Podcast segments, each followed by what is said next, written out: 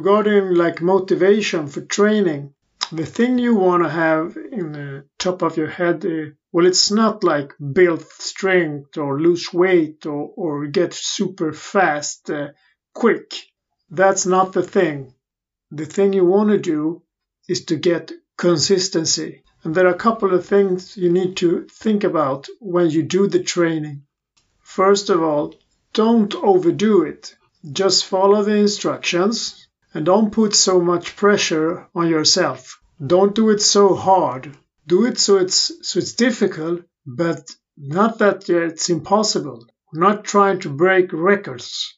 So don't start out hard and like kill yourself and break records. Because if you do that, if you go like 100% every time, if you like do that every time you go to the gym, you go 100%, well, the next day you will be thinking about that.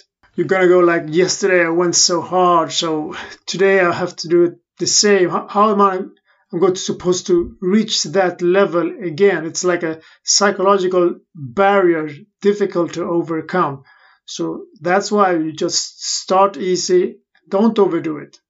And that's not good. That can be very, very demotivating and not good for consistency. So we're after consistency. That's the main thing.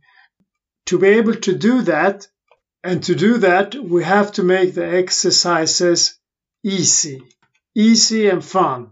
They're gonna be tough, but not that tough. Just go slightly above your level of toughness. Don't overdo it. Just slide so you just reach it and then that's it. Don't go all in. You gotta try to get the feeling that you could have done more, and yes, you could, but instead, you take that back home and use it for the next day's training. It's really important that you save for the energy for the next day so that you can think, tomorrow I'm going to do it a little better. And the next day you repeat it again so don't go all in.